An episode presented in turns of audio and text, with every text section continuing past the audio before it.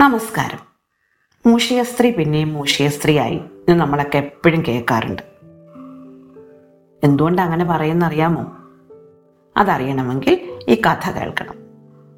പറയട്ടെ. പണ്ട് പണ്ട് ഒരു വനത്തിൽ ഒരു മഹർഷി താമസിച്ചിരുന്നു. അദ്ദേഹം അവിടെ ഒരു കുടിലൊക്കെ കെട്ടി ഒരു ആശ്രമമൊക്കെ കെട്ടി തപസ് ചെയ്ത് സന്തോഷമായിട്ട് ജീവിക്കായിരുന്നു.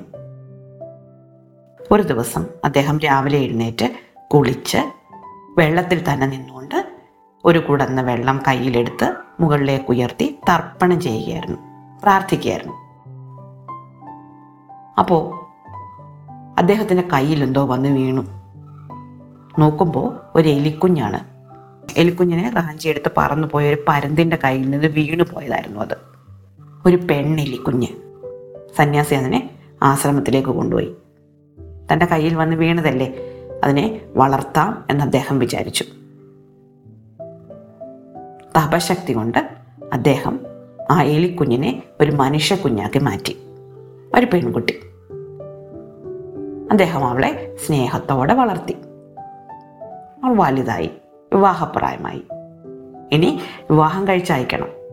സന്യാസി മകൾക്ക് പറ്റിയ ഒരു വരനെ അന്വേഷിക്കാൻ തുടങ്ങി. തന്റെ മകൾ അതിസുന്ദരിയാണ്. താൻ വളർത്തിയ മകളാണ്. അതുകൊണ്ട് അവളെ സാധാരണക്കാരനായ ഒരാൾക്ക് വിവാഹം കഴിച്ചു കൊടുക്കാൻ അദ്ദേഹത്തിന് താല്പര്യമുണ്ടായിരുന്നില്ല. മകൾക്കും അതിന് താല്പര്യമുണ്ടായിരുന്നില്ല. മകൾ അച്ഛനോട് പറഞ്ഞത് തനിക്ക് ലോകത്തിലെ ഏറ്റവും ശക്തനായ ആളെ വിവാഹം കഴിക്കണമെന്നാണ്. സന്യാസിക്കും അങ്ങനെ തോന്നി. തന്റെ മകളല്ലേ അവളെ ഏറ്റവും ശക്തനായ ആൾക്ക് തന്നെ വിവാഹം കഴിച്ചു കൊടുക്കണം. പക്ഷെ ആരാണ് ലോകത്തിലെ ഏറ്റവും ശക്തനായ ആൾ? അദ്ദേഹം ആലോചിച്ചു. അദ്ദേഹത്തിന് മനസ്സിൽ പെട്ടെന്ന് വന്നത് കടലാണ്. വലിയ സമുദ്രം.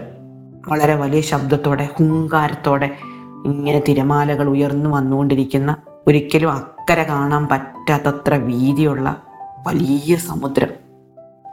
അദ്ദേഹം സമുദ്രത്തിനടുത്ത് എന്നിട്ട് പറഞ്ഞു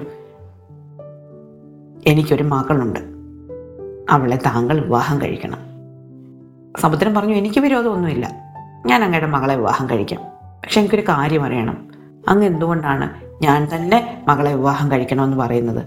ലോകത്ത് ആരെല്ലാം ഉണ്ട് സന്യാസി പറഞ്ഞു എന്റെ മകളെ ഞാൻ ലോകത്തിലെ ഏറ്റവും ശക്തനായ ആളെ കൊണ്ട് വിവാഹം കഴിപ്പിക്കാനാണ് തീരുമാനിച്ചിരിക്കുന്നത്. സമുദ്രം പറഞ്ഞു ശരിയാണ് എനിക്ക് നല്ല ശക്തിയുള്ളു. ഞാൻ വളരെ വലിപ്പമുള്ള വളരെ വലിയ ആളാണ്. സമ്മതിച്ചു. പക്ഷെ അങ്ങൊന്ന് നോക്കിക്കേ. ആ സൂര്യനെ കണ്ടോ?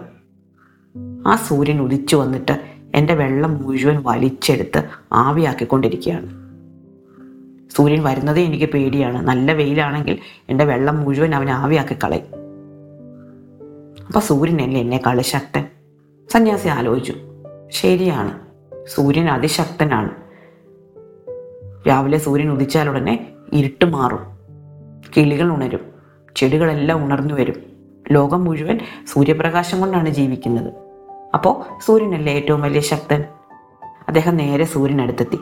എന്നിട്ട് പറഞ്ഞു താങ്കൾ എന്റെ മകളെ വിവാഹം കഴിക്കണം. കാരണം ലോകത്തിലെ ഏറ്റവും ശക്തനായ ആളെ കൊണ്ട് എന്റെ മകളെ വിവാഹം കഴിപ്പിക്കാനാണ് ഞാൻ ആഗ്രഹിക്കുന്നത്. സൂര്യൻ പറഞ്ഞു ശരി. ഞാൻ സമ്മതിച്ചു. പക്ഷെ ഞാനല്ല ലോകത്തിലെ ഏറ്റവും വലിയ ശക്തൻ.